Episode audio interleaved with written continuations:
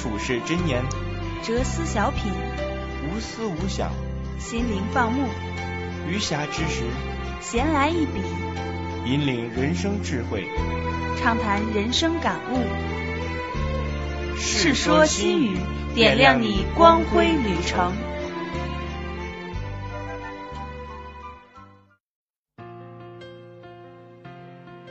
大家好，欢迎在每周二下午准时锁定五体之声《世说新语》，我是许慧玲。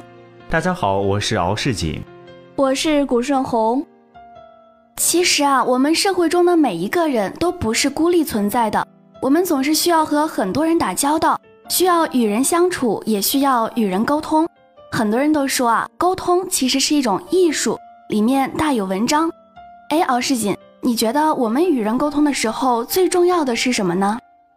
我觉得啊，与人沟通最重要的就是真诚，因为人与人交往就是一个以心换心的过程。只有用真诚的心去对待别人，别人才会用真诚的心去对待你。那如果你总是戴着虚假的面具与人交往的话呢？那友谊的小船真的是说翻就翻。那同样，我觉得在沟通的时候也要学会倾听，因为我们每个人在表达的时候都希望对方给予我一种认可感。那所以说，倾听在彼此沟通的时候也是尤为重要的。嗯，是的。虽说沟通是相互的。但是呢，在与人相处、与人沟通时，学会倾听也是尤为重要的。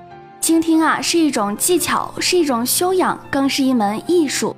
懂得倾听，有时候会比会说更重要。倾听具有一种神奇的力量，它可以让人获得智慧和尊重，赢得真情和信任。那既然我们都知道倾听的重要性了，接下来呢，我们就来聊聊如何去学会倾听。首先听肺腑之言，肺腑之言是发自内心的真话与实话，并非违心话。有的话虽不长，却语重心长，或胜过千言万语。比如同事说你对领导有意见可以发火，但发火不是解决问题的最佳方式。如果能帮助曾经有负于自己或伤害过自己的人，提醒他在某个方面注意或留心点什么。不但能显示出你的坦荡胸怀，而且还有助于化解矛盾，为自己营造一个更加和谐的人际环境。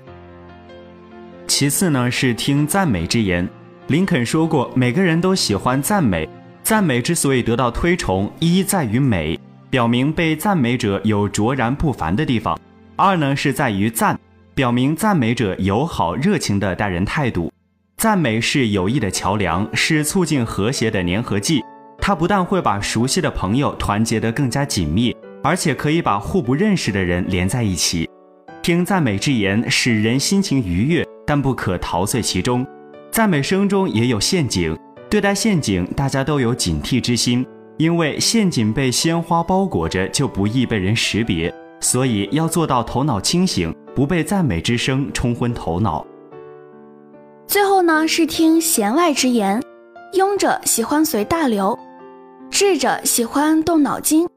会听弦外之音，善听言外之意，需要敏感与悟性。有的话，领导或同事或朋友或亲人不便直说，这就要求人要有悟性和智慧，善于从别人的话中听出隐含的真意，要学会从对方的话中听出情绪或听出信息。或听出利弊，或听出祸福，或听出进退，或听出隐衷，或听出火候，或听出门道，或听出成功的机遇，或听出失败的原因等等。耐心的听对方讲，并不打断对方的话，是需要有涵养的，但也不是低头不语，应面对对方，或点头示意，或交流眼神。的确，倾听是一种我们人人都需要学习的素养。因为只有学会了倾听，别人和你相处起来才会觉得舒服。那其实我们需要具备的素养也有很多，比如说善良，比如刻苦。善良的人才能赢得他人的认可，刻苦的人才能变得聪明灵活。那当二者相遇的时候，又将碰撞出怎样的火花？接下来我们就来聊聊善良与聪明哪个更重要。和儿子一起听电台里的辩论节目，双方唇枪舌剑，斗争激烈。我问儿子：“如果是让你上去辩论，你愿意做正方还是反方？”儿子说：“其实各有各的道理。在我们学校也有这样的辩论会，正方反方都是抽签的，抽到哪一方就得替哪一方辩论。观点不重要，重要的是会说，把对方驳倒，你就赢了。我问他，那如果你抽到你反对的观点呢？你自己都说服不了自己，怎样去说服别人认同你的观点呢？儿子说，如果非要我选择跟自己观点不同的辩方，那我就不参加。我再问他，可是你刚才说了，这是一场比赛，目的就是要击败对手，跟观点没关系。你弃权表示你已经输了。儿子问我，妈妈，那你是想我做个聪明的人呢，还是做个善良的人？儿子丢了个问题给我，把台调到别处去了。我陷入了思索中。是啊，如果你为之辩论的观点让你反感不耻。你是颠倒黑白，打倒对方，证明自己有多聪明呢？还是坚持自己的原则，做个诚实善良的人？你是决定做个识时务的聪明人，指鹿为马呢？还是做个坚持原则的善良人，独立在风口浪尖？也许成年人都难以明白的道理，孩子却清晰如明镜。人可以不聪明，但不可以不善良。接下来进入一段好听的音乐，我们待会儿见。总那么轻易承认，那些聪明过人，真是一种天分，却浪费时间否认，成为善良的人，只是一种选择。你能否揣摩差别？擅自定义了正确，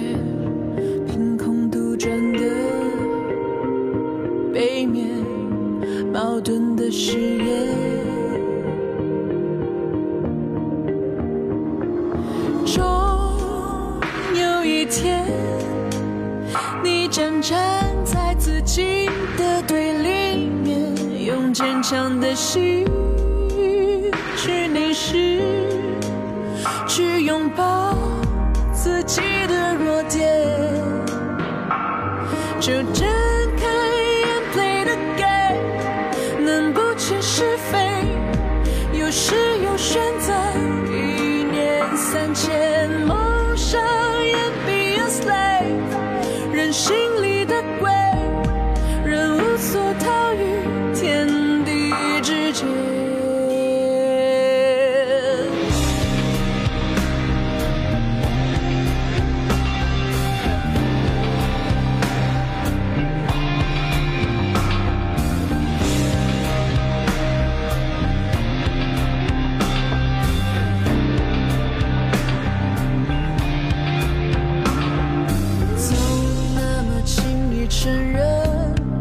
聪明过人，真是一种天分，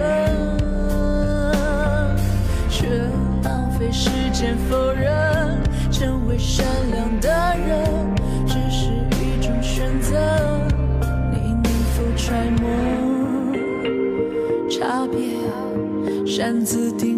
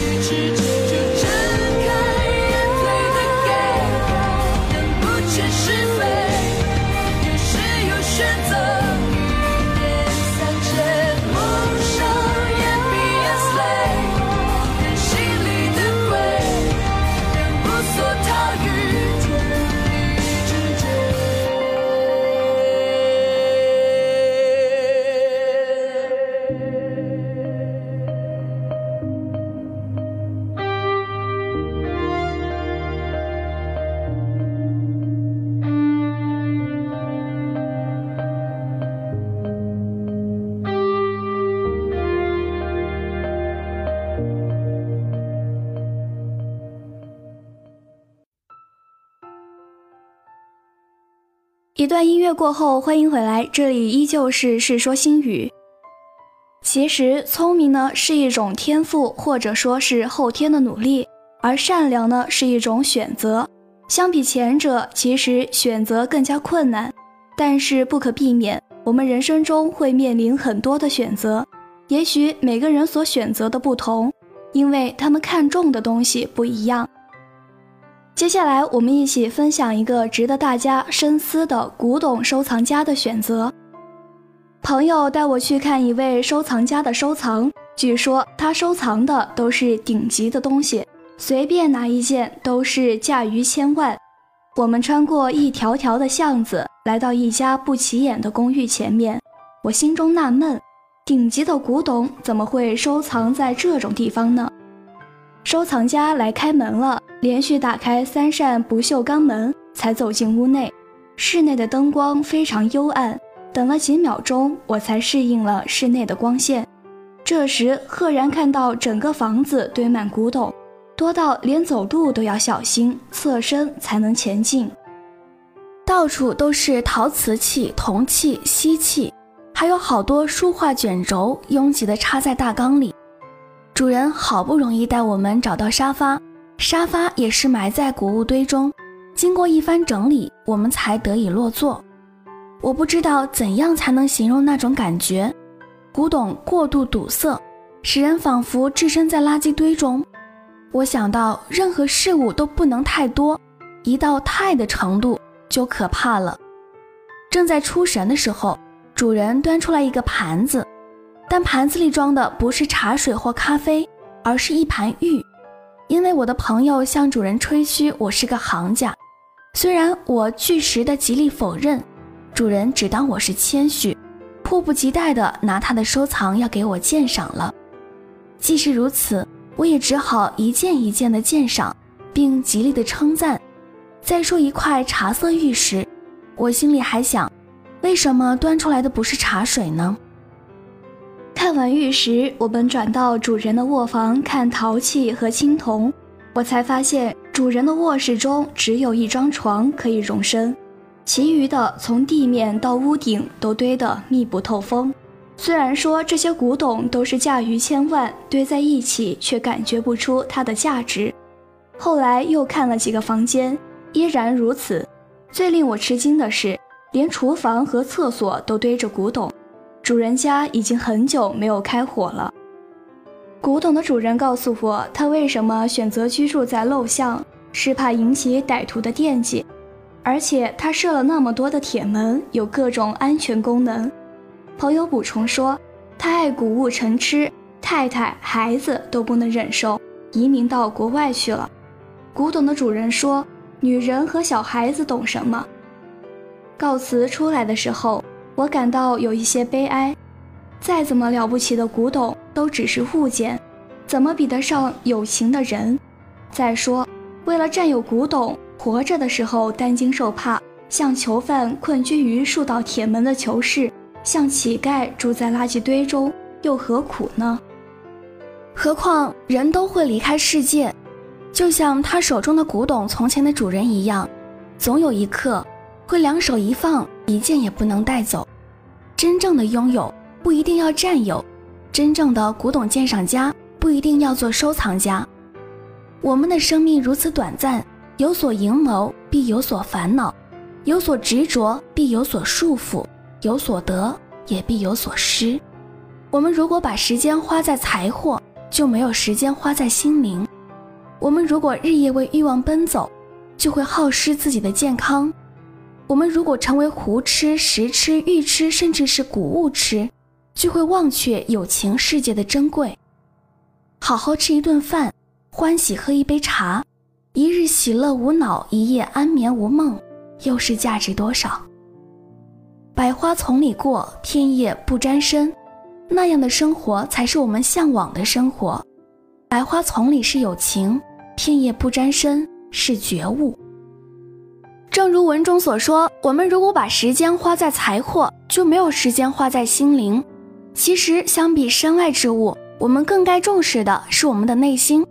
那刚刚给大家分享的呢，是一个不可取的选择。其实，在生活中还有另外一部分人他们的选择很明智，也很励志。就有这样一个人，他选择了尝试，无数次勇敢的尝试。正是由于他扫地毯式的恒心和努力，也让他最终取得了成功。那么接下来呢，就给大家分享一下这个人的故事。他在兄弟姐妹中排行第五，生性害羞，绰号大妹。他似乎有种学习障碍症，始终无法把自己的精力用到读书上。结果他换了两所高中，还是没能考上大学。为了圆大学梦。他从早到晚，甚至夜里都死啃书本，终于考上了台湾东海大学。可是进入大学后，他的学习障碍症再次发作，成绩一塌糊涂，最终未能混到毕业。没有文凭，他只能选择当业务员。但卖东西这件事情对他来说是件非常大的挑战，因为他太害羞了。好在他知道他的问题在哪里。因此，第一次上班的时候，他就强迫自己见了人一定要大声的打招呼。受训的时候，提问时抢先举手的一定是他，不是因为他知道答案，而是他决定，不管问题会不会，他都要第一个举手。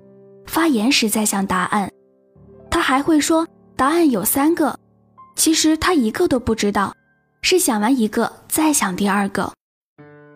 一个星期后，他感到脸皮厚到了一定的程度，就提着包上路了。培训时，他们的经理说：“来我们这个行业，三个月还没有卖出一台机器是很正常的，第四个月才有可能卖出机器。”但一个半月后，他卖了四台机器，其他的人一台机器都没有卖出去。推销员的经历使他发现了自己的经商潜力。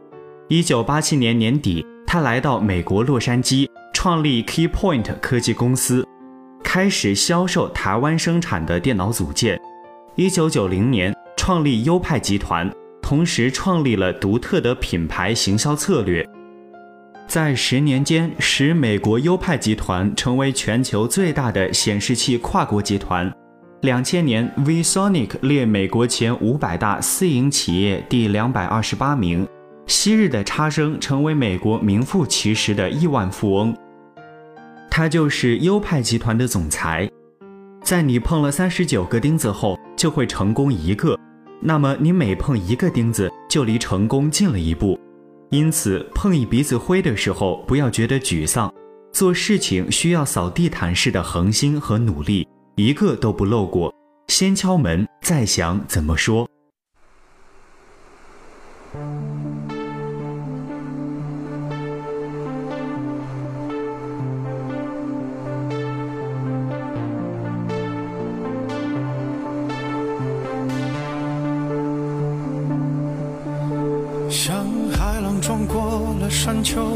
以后还能撑多久？他可能只为你赞美一句后往回流。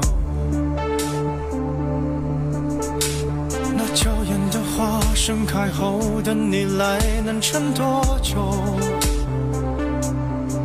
还是被诗人折断了，伤心了，换歌词一首。那走散了，一直在拼命的往南走。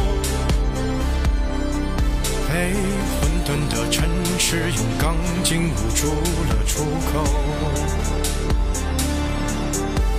仿佛悲伤的人们能靠着雾霾遮住伤口。还羡慕着期待蓝天的少年总抬头。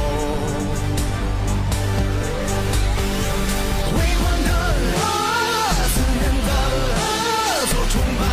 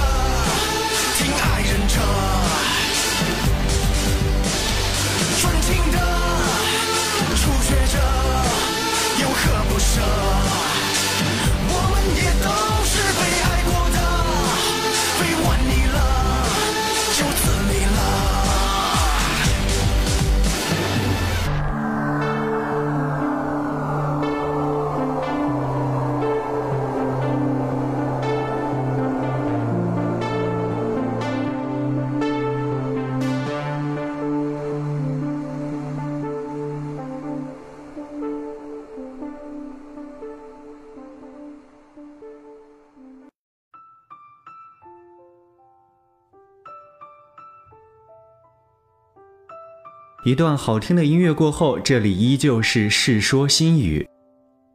听了这个故事之后，相信大家都有所想，有所悟。在主人公的身上，我们看到了他非常珍贵的一些特质。其实，除了人，也有些事物身上也有很多的闪光点值得我们去学习。在上期节目中，我们聊到了故乡，聊到了乡村。那其实，在乡下就有这样一种其貌不扬，但是拥有很多独特作用的东西。它就是极为常见的箭杆。接下来给大家分享一则关于箭杆的故事。高粱街最上端的一段光滑的秸秆，在农村俗称为箭杆。箭杆在乡下是极为常见的东西，甚至被用来当柴烧。箭杆就处于这样一种自生自灭的小国寡民状态，但在淳朴的农民眼中，乡村的一草一木都是生命。都有其独特的价值，都会派上用场。箭杆坚挺光滑，给人一种简洁利落的感觉，且具有一定的强度和韧性。于是，在乡下，它们被广泛用于串盖帘。巧手的农妇将箭杆剪成半米长许，然后用麻线或铁丝串在一起，再把两片这样的箭杆帘子钉在一起，一个盖帘就成了。盖帘除了盖缸、盖盆外，还可以用来盛放面食。乡下人包好的饺子、擀好的面条，都习惯于放在盖帘上。小时候，箭杆还曾经起到过算盘的作用，将箭杆剪成五六公分长，串钉在一起，装进书包，就是数学课上的教具了。如果说箭杆可以当算盘使用，会让一些人感到惊讶的话，那么把箭杆当筷子来用，则有点匪夷所思的味道了。乡下人常用箭杆做筷子，把两根箭杆剪成筷子长短，就是竹筷的替代品。夹菜、搅汤、扒拉饭，照样灵巧好用。箭杆就是这样寂寞的在乡间生存着，没有人为他们作传，更没有人把他们与显赫两字联系起来。它们就是一种寻常的植物秸秆，但其貌不扬的剑杆还是折射出许多闪亮的东西。它们拥有很多独特的作用。世界上有很多东西永远都处在平凡当中，但它们却有着其他东西不可替代的独特作用。平凡但不平庸，人也是这样。一个人尽管活得很平凡，但也无需自贱自贬，因为平凡的背后积聚着一定能量的不平凡的价值。在机缘来临或条件成熟的情况下，那些平凡就会绽放出奇异的光彩。正如一个人，如果他活出了自己的独特价值，那他即使再平凡也是伟大的。譬如己感。通过这则故事呢，我们知道了其貌不扬也可以散发光芒。平凡的背后积聚着一定能量的不平凡的价值。在历史上也有很多的思想家用着平凡普通但又意蕴深长的语言和道理，感染了一代又一代人。接下来，我们就和大家聊聊和与同的意义所在。公元前五百二十二年的一个冬天。燕子侍奉齐景公打猎，回到船台。此时，梁丘据骑马赶来觐见。景公高兴地对燕子说：“只有梁丘据是个跟我相合的人啊。”燕子眉头微皱，说：“梁丘据不过是跟您相同罢了，哪里说得上是相合呀？”景公颇感迷惑，反问燕子：“难道和与同不是一回事吗？”在燕子心中，和与同显然是不一样的。他先用做羹汤来开导景公，和就如同厨师做羹汤，用水火及各种佐料来烹调鱼肉，待熟后再加以调和，使其味道适中。太淡就加点盐巴，太浓就加点水冲淡。这样的羹汤让人喝起来才会觉得熨帖舒服。君臣相处也是如此，国君认为可行，可其中有不可行的，臣下就要指出其不可行之处，并把可行之处更加完备。国君认为不可行，可其中又有可行的，臣下就应指出可行之处，删掉不可行之处。和可不是和稀泥呢。燕子又为景公说声乐的事情。他说，声音也同味道一样，是各种因素的组合体。美的音乐是靠清浊、大小、短长、缓急、哀乐、刚柔、快慢、高低、出入、疏密各方面相互调节而产生的。音乐演奏时，首先要考虑各方面的和谐、流畅、有序，不能乱来一气。在音乐中。和讲究的其实就是一种调节。景公又问燕子：“那你凭什么说梁丘据就不是一个和我相合的人呢？”燕子说：“梁丘据是一个竭力跟您相同的人呐。国君认为可行的，他就赶紧说可行；国君认为不可行的，他就赶紧说不可行。他这样做事，如同用清水去调剂清水，味道毫无变更。”谁愿意喝它呢？就像琴瑟总弹一个声音，如此单调枯燥，谁愿意听他呢？晏子认为和中有同有不同，他的目的是为众人的、为国家的、为天下的；而一味的同，则是狭隘的、自私的，乃至是卑鄙的。梁丘据一味求同，不是君子，是小人。燕子的思想使孔子深受启发，他进一步总结说：“君子和而不同，小人同而不和。”燕孔的和同之论，如日月经天、江河行地，历久弥新，早已成为公众考量一个人的道德才智的重要标尺。好了，本周的《世说新语》到这儿就要和您说一声再见了。